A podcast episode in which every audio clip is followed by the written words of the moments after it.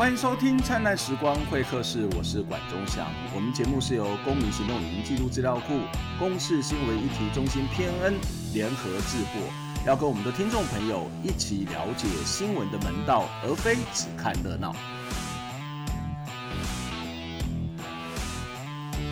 在台湾，其实只要谈到一些议题，大概这个社会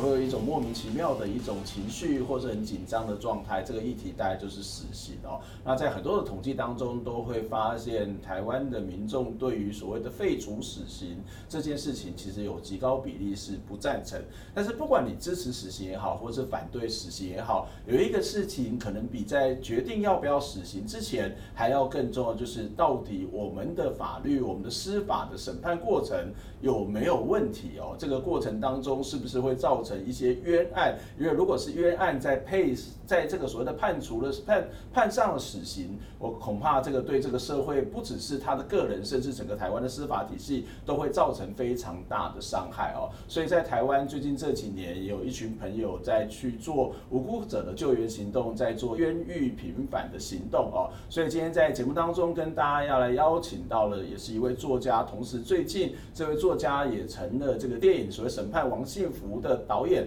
张娟芬来跟我们谈这个重要的一个议题哦。娟芬你好。钟祥你好，各位观众大家好。我想我还是很好奇的，就是可不可以先告诉我，为什么你会从作家然后变成是一个电影的导演，这个斜杠人生到底是怎么开始的？好，确实是因为王信福案而意外的开始的。就我们在处理王信福案的时候，发现它非常困难，因为它有一个状况，就是它的证据非常薄弱，这个很不容易让观众了解。对，所以我们原来是想说，那做一个模拟法庭啊，就是我把剧本写好以后呢，学生可以按照这个剧本把它读出来，然后剩下的有点像陪审团一样的，大家可以决定有罪或无罪。那剧本写出来之后呢，就觉得既然这样，那就拍成电影算了。好，所以我们就做了这个审判王信福这个戏。那它几乎90%都是法庭戏，然后里头的法庭戏呢，绝大多数都是真实的卷证里头的真实的对话。好，我们就是用这个戏剧的方式来呈现，让观众可以透过这个戏剧很快的了解到到底王信福案有哪些证据，然后是什么样的状况，然后他们可以做他们的判断。我前阵子也去看了这个在嘉义场的这个放映跟这个座谈哦，那这其实是我第一次这么认真的看什么叫做法庭，为什么你要特别的把法庭这个所谓审讯过程，因为对很多人来讲就是哇，法庭能够不去就不去，能够不碰就不碰，然后你有时候在问的一些问题，其实大家也听不懂。或者有时候这个法官长得酷酷的，或者是也不太跟大家有什么互动跟微笑。那甚至我记得我们家人去这个法庭的时候，这个法官完全低着头，然后也不看一眼，那就这样子，好像就随便问一问，或者他也许对他来讲是认真一问就结束了。为什么你们要让大家看到这个整个的法庭的过程呢？其实我们的戏剧里面，台湾的戏剧很少呈现法庭戏，可是我觉得因此呢，大家对于司法或者对于死刑、对于冤案，通常是用自己的想象，想象中就是司法都是那个完美的，它应该是提供我们一个最终的解答，它提供我们真相，然后它应该赏善罚恶，然后他说坏人就一定是坏人，这是我们的想象。可是实际上我们在法庭上的实务里面发现并不是这样。那这部片希望是能够把这些真实的法庭情境带到大家面前。好，所以这个片子里面就几乎完全使用了真实的这些素材。那当然也是希望我们就用这样子的方式，可以让大家很快的了解到为什么我们认为王信福案有问题。那我们目前为止办了很多场的放映。好，那很多的观众是他自己并没有进法庭的经验，他自己从来没进过法庭。好，所以这大概是他第一次在这个电影里面有一个第一次的感受。好，那通常大家会觉得非常疑惑，会觉得说啊，证据就只有这样吗？好，这个就是我们想要用透过这个电影所呈现给大家的感受。好，就是大家想象中觉得说，死刑是那么严重的事情，一定是罪证确凿才会判死刑。可是我们在做这些死刑研究，我们长期的观察里面发现，并不是大家所想象的那样。好，所以透过王幸福的这个案件，把它变成加一点点戏剧的元素，把它变成电影，希望让这件事情能够让更多人知道。我们知道，在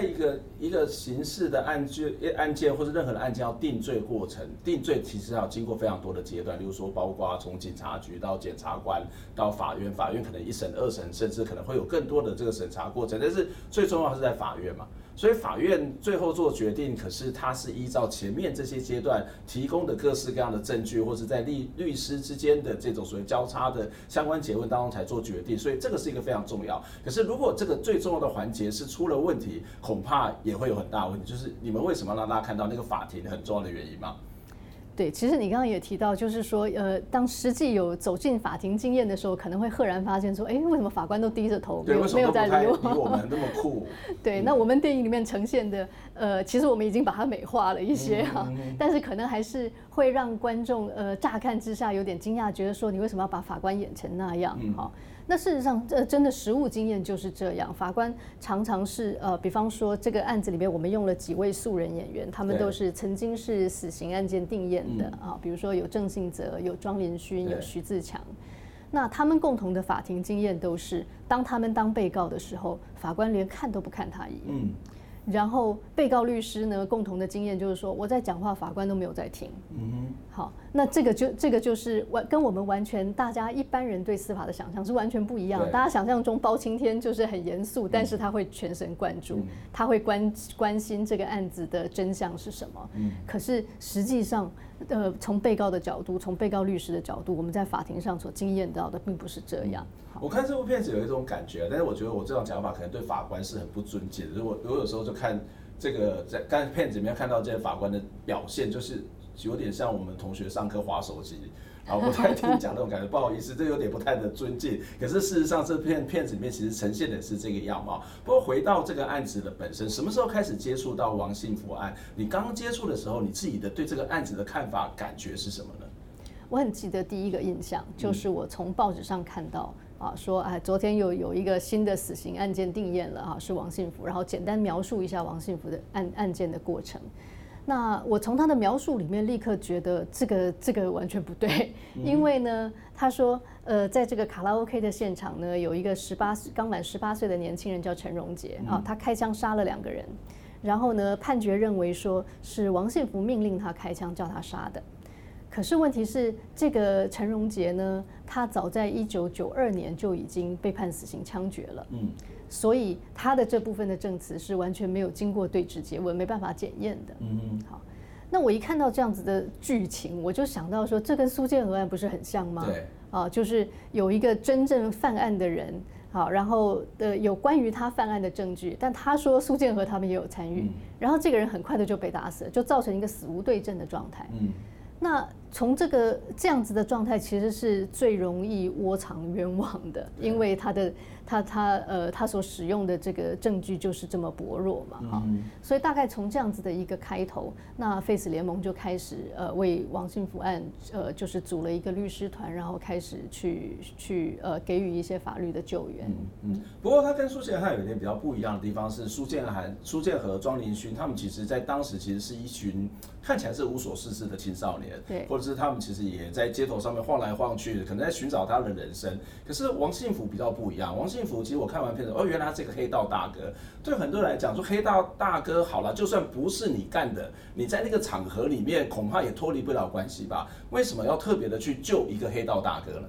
对，我觉得这是王幸福案救援大概一个最大的一个关卡，这一关要先过。就大家通常比较愿意救援的，就是身家清白的或者年纪轻的，因为觉得他还是小孩子嘛，哈。那王幸福呢，当时却是这个嘉义地区的角头。那大家常常有一个，即使是不说出来，但是心里头有一个黑暗的想法，就觉得冤枉，就算是冤枉，但冤枉一个坏人也是刚好而已。而且说不定还真的是他干的嘞。对，对，就常常容易会因为这个被告的身份对他有一个预设。好，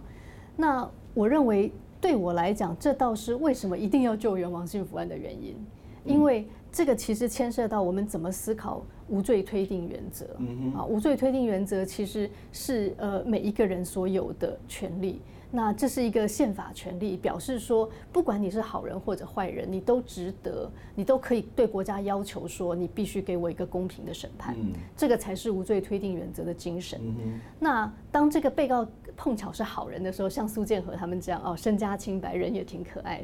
的，这个时候可能大家不会感觉到，会有比较多的同情，对对，但是这个同情就基于说，因为我看你是好人啊，我看你是无辜的啊，好。那可是对于坏人，可能大家仍然是非常吝于同情的。好，那我觉得这一点就是在王幸福案上面，我们会非常尖锐的检验出，这个我们的法庭其实没有真正在信仰无罪推定原则这件事情。好，然后我在研究这个王幸福的过程里面，我也赫然发现说，我起先知道说，对，他就是黑道大哥嘛啊，后来我才发现他怎么变成黑道大哥的。好。我发现他很年轻的时候，18岁还不满19岁就被抓去管训了。那当时管训都送外岛，送小琉球，送兰屿，送绿岛，每一个他都去过了。好，那但是这件事情我非常惊讶，因为我的小时候的印象就是说，送管训的都是那种黑道大哥，已经累积了很多的这个前科，那些报道都看到，就你要是竹联帮的帮主才会被送管训。可是为什么王幸福才18岁，他根本还没有前科嘛？好。那我后来才发现说，原来当时认定流氓是不经过法院的，他不是不经过法院审判的，他是地方管区警员认为说你素行不良，然后他就报给这个警备总部，警备总部如果核准，你就是流氓了，就送外岛。好，而且如果是法院，所以他完全没有这个法院里面这个被告的权益，这个完全没有申诉。但是警察不就是一个行政的权利吗？他怎么去判断？他又不是法院，他怎么去判断他是流氓，或者甚至要送到外岛？那很严重。对，就是他是对人身安全非常大的一个侵害嘛。然后而且更糟的是，你如果是在法院接受审判，被判有罪，你还知道说我要关2年还是关2个月。可是你送管训，那是管训是没有期限的，所以你完全不知道会关到什么时候。好，那这个就是当时在一个威权政府里面，完全这个是行政权肥大，然后司法权是被行政权所侵蚀的。好，这个应该是司法权才能够决定的事情，可是当时竟然是由行政权就这样决定了。好，那王幸福就在这样子的草率的威权国家的决定里头，被国家认为说你就是不良少年，而且你没救了，你就是流氓。好，然后他的第一个前科怎么来呢？就是他送到管训的时候，他们因为做苦工，那个工作的现场非常不安全，也非常痛苦，所以他逃跑了。这就脱逃罪。这就是他的第一个前科，就是脱逃罪。好，所以从他的历程看来，我会赫然发现，他不是我原来所想象的那种。反正你就是坏人，然后现在终于碰上了一件不知道是不是冤枉的事情。我看到的反而是，当他还不是坏人的时候，根本就还是小孩子没有前科的时候，被国家认为是盖上了这个流氓的钢印，然后此后就是不断的他脱逃之后又回去继续管训啊，对，然后再脱逃，又有一个脱逃罪，再回去管训。然后他就不断的，这是为什么他每一个外岛都去过，好，所以他大概至少有从18、19岁开始，至少有7年的时间，就是在这些管训地点，然后脱逃罪要坐监牢，然后又再进去又跑又进去，对，就是不断的这样子。那后来他就确实变流氓了。好，那我觉得这个过程是非常重要的。我们现在可能只看到结果，说你现在变坏人，你现在是坏人，可是他并不是生来就是坏人的，他是在一个错误的历史的这个情境里头，被威权国家不当的盖下了这个钢印，这个烙印此后就改变了他整个人生。好，那这个是我对王幸福的理解。但是我们知道一件事情，就是一个人成为坏人或是一个人犯罪，他其实不是一个纯粹的，很多的犯罪心理学说你的长相就是这样啊，你的基因是这样，它实际上是一个非常非常复杂的一个社会过程，可能跟他的家庭，可能是跟整个社会环境，或者是过去一些不当的这种所谓的管教或是辅导的方式，可能都有很大的关系。可是即使是如此好了，也不能够证明他没有杀人啊，毕竟他还是一个黑道老大，那毕竟他也涉及到的这个案子跟他有关，毕竟听说他当时也在这个 KTV 的现场。我们先休息一下，待会再回来讨论这个案子到底发生了什么事情，为什么一个人从一个小地位变成老大？那刚谈到这个变成老大之后，不代表他没有犯这个罪，但是他真的犯了这个罪吗？到底我们的审判过程有什么问题？我们先休息一下。刚刚检察官说我有前科，所以我再怎么讲也没有办法把这个印象从你们脑海里拿掉，就好像我脸上有一个刺青一样，坏人。可是前科也是事实，那个我不能否认。也许你们会很想判我有罪，因为这个案子只有2个警察，而我就是坏人。检察官讲了好几次，说我畏罪潜逃，所以这个案子才拖了这么久。各位法官，你们知道我那时候为什么要逃吗？因为我知道你们会这样看我，你们可能偷偷在想，反正就算冤枉，冤枉一个坏人也是刚好。欢迎再次回到灿烂时光会客室，我是管中祥。我们今天在节目现场跟大家邀请到的是作家张娟芬，跟大家来谈最近的一部电影叫《审判王信福》。娟芬你好。中祥你好，大家好。刚刚我们有谈到这个王信福案哦，但是其实你也稍微解释了一下王信福会成为坏人的这个过程哦。但是不管如何，其实坏人就是坏人嘛，而且在这个事件的当时，他其实也是在现场。恐怕他的疑问、他的疑点还是非常非常的多。那为什么要去救一个黑道大哥？为什么要去做这样的一个案子的救援呢？在我的想法里面，我会认为，这个其实我救援冤案的一个门槛设在说，只要这个判决是没有办法说服我的，他没有办法提出足够的罪证说服我们，我认为这个判决就值得被挑战。好。因为如果同样的回到无罪推定原则啊，国家要把刑罚加在这个人身上，国家当然负举证责任。好，那么一个判决里面应该要能够举出足够的证据，让我们读了以后觉得说，哎，这个确实罪证确凿，然后有被说服说好，他确实有做这件事。可是，在王信福案的判决里面，我发现没有。好，我把王信福案这个判决。做了一个详尽的分析，就是我把它事实认定的部分啊，切成几个比较小的情节，然后一一的检验说法院提供哪些证据来证明有这件事情发生哈，然后就一直到最后啊，包括说王信福命令陈荣杰开枪，对，好，这个大概这个情节大概是整个故事里头最关键的一点，就你要把王信福判死刑的话，你一定要证明这一点才行。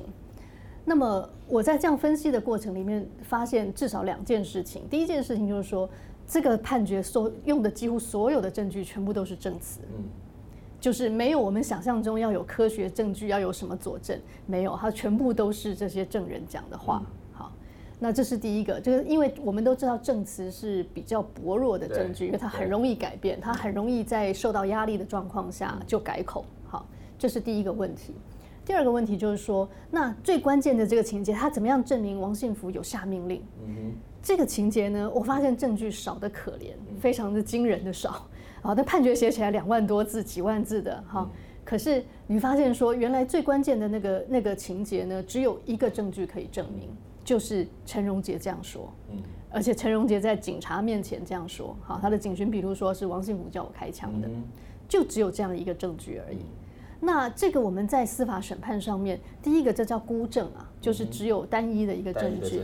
那这个通常我们认为说单一证据不太可能，就是你不太可以依赖一个单一的证据就去做成司法判决，你一定要有其他的补强证据。可是这个案子里面确实没有，能够补强都是其他的情节，都不是这个最关键的。好，那这个是我觉得非常严重的状况，所以我分析。这个王信福案的判决，我认为他是完全没办法说服我的。那我就形容说，他像是用一根牙签支撑一个大厦。好，他用一个这么单薄的证据，然后而且陈荣杰还是已经执行死刑的，所以他这个证词没有办法对质诘问。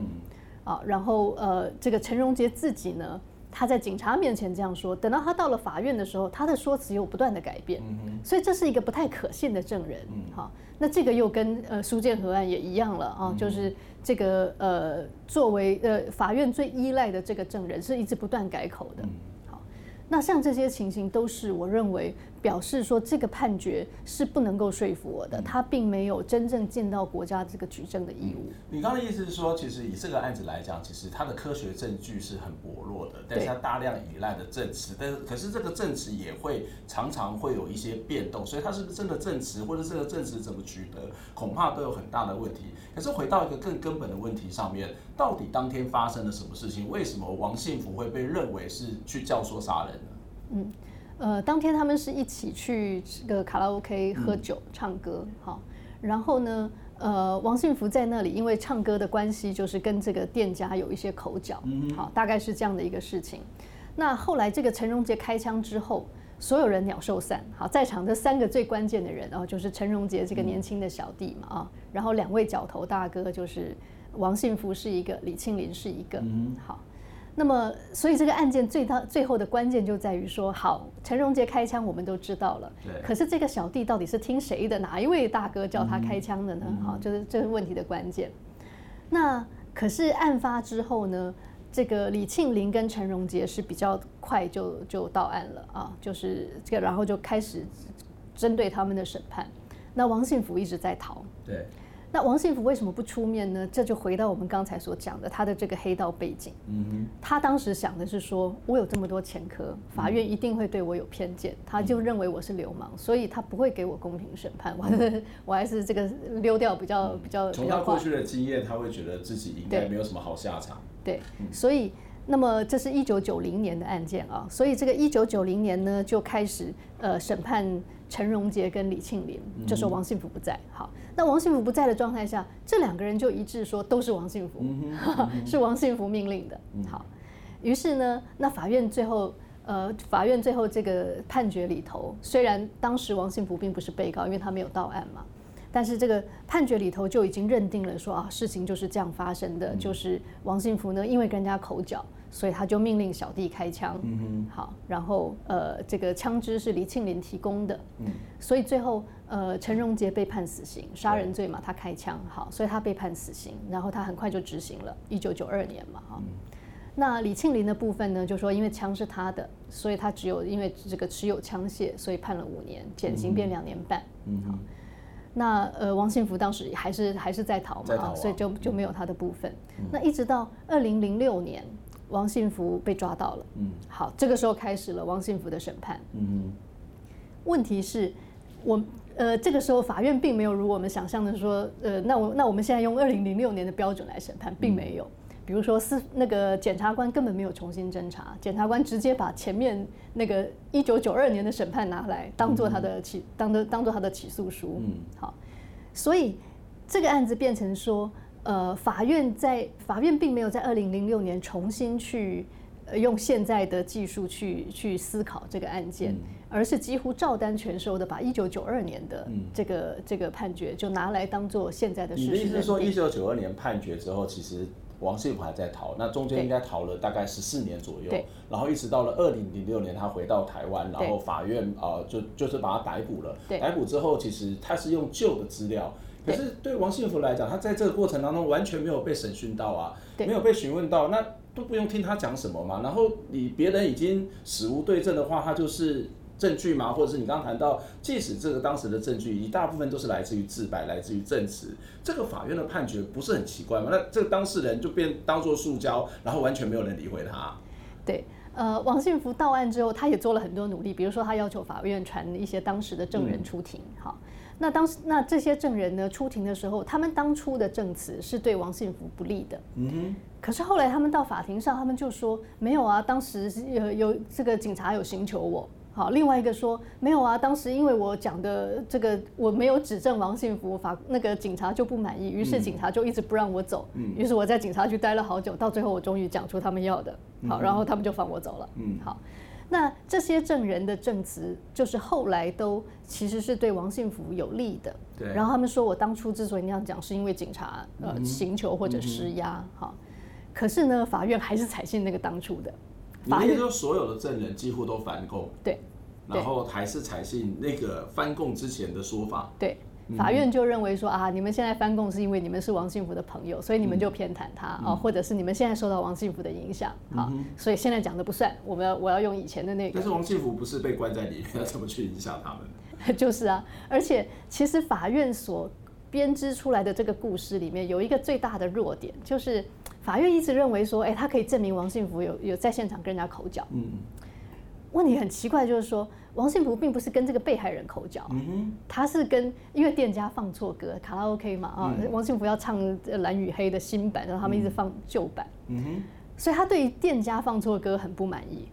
那一个人为对店家不满意，怎么会去杀在场的客人呢？这个是完全对不在一起的啊。所以这也是法院所编织出来的这个故事。运用了各种证词，可是他编织出来是一个非常破碎的故事，很多地方都会让我们觉得说奇怪，你这个不逻辑嘛，哦，你用这个来解释他的犯罪动机，根本就解释不过去嘛，哦，那这个就是王幸福案在他的这个判决里面有非常大的很多各式各样的漏洞。你曾经有一篇文章里面提到说，这个王幸福案它是横跨了史前时代跟这个历史时代，而这个史前时代跟历史时代的这个差别，就是你刚刚提到的是新的证据出来，但是它不采用，或者新的制度出来，它其实没有按照新的制度去做，还是用采纳旧的证据。对。我们的司法制度在2003年有一个重大的改变啊，就是之前呢根本没有交互詰问，好，所以当陈荣杰跟李庆林接受审判的时候，那是根本没有交互詰问的状态，好，那这是2003年之前，所以我把它叫做史前时期。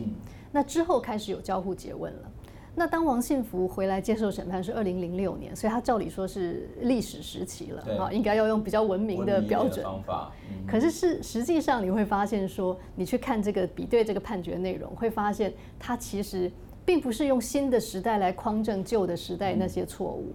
刚好相反，新的时代呢把旧时代的草率跟错误完全的承袭下来。好，所以他几乎新的事实认定就是从旧版的1992年的那个完全承袭过来。好，那这个我觉得是很大的一个问题，就是说我们的司法制度其实并没有真的与时俱进。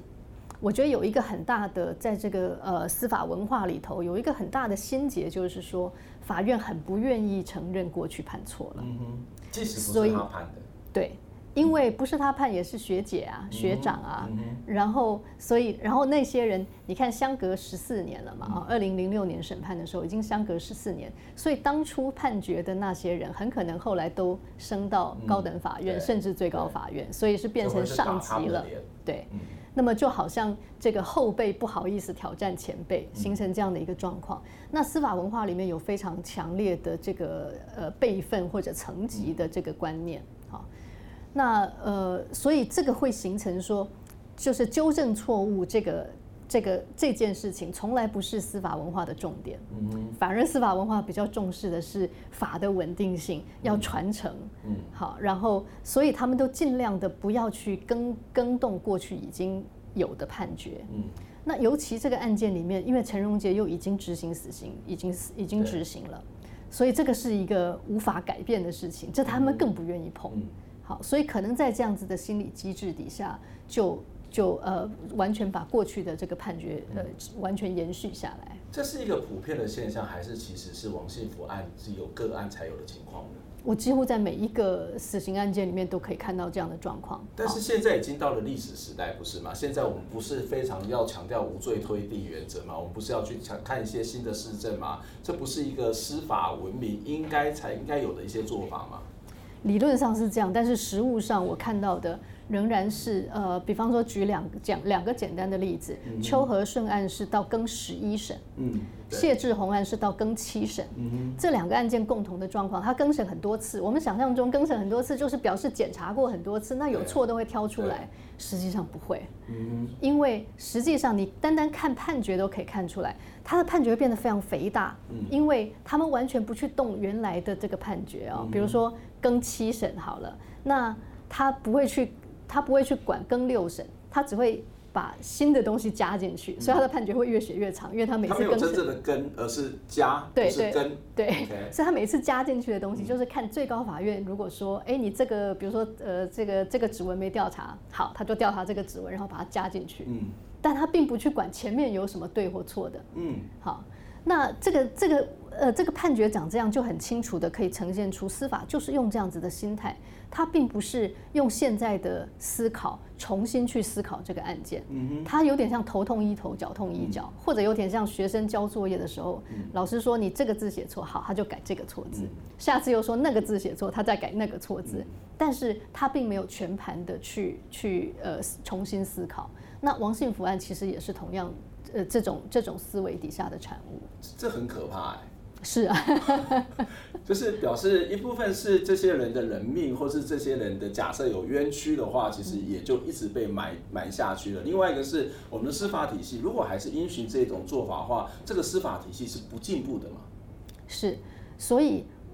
就是像王幸福这样的案件，其实他2011年才定谳，才不过9年之前。可是我真的很鼓励大家可以去看判决本身，或者有机会去看《审判王幸福》这部电影，因为你可以很快的体会到你想象中的司法跟实际上的司法有多大的差距。那我觉得这一点是蛮重要的，尤其我们作为现代的民主社会里面的一个公民，非常重要的是用自主的方式去检验国家有没有滥权，那我觉得从这样子的角度，也许王幸福案是一个蛮好的出发点。的确，我们不是法官啦，即使我看完这部片子，我也没有资格，我也可能没有能力去判定王幸福到底是有罪或没有罪。但是我们可以做一件事情，就是在看这部片子的时候，可以了解一下在台湾的司法体系过程、司法审判过程当中，这个系统大概出了什么样的问题，特别是在法庭当中，或者是刚刚看到娟芬提到的，有很多在证据上面可能有特别要再去质疑或者是有问题的地方，也都应该要一个一个的去仔细的来提出来。这不是只有一个人的人命的问题，而是假设那是一个普遍的现象的话，是整个司法体系的问题。而这个司法有问题，恐怕受害的不是只有这些所谓的犯罪者或者所谓的犯人，跟在座的每一个人跟我们的观众朋友恐怕都有很大的关系。今天非常谢谢娟芬来接受我们的访问，希望下次有机会再跟你请教相关的问题。我们下回再见，拜拜。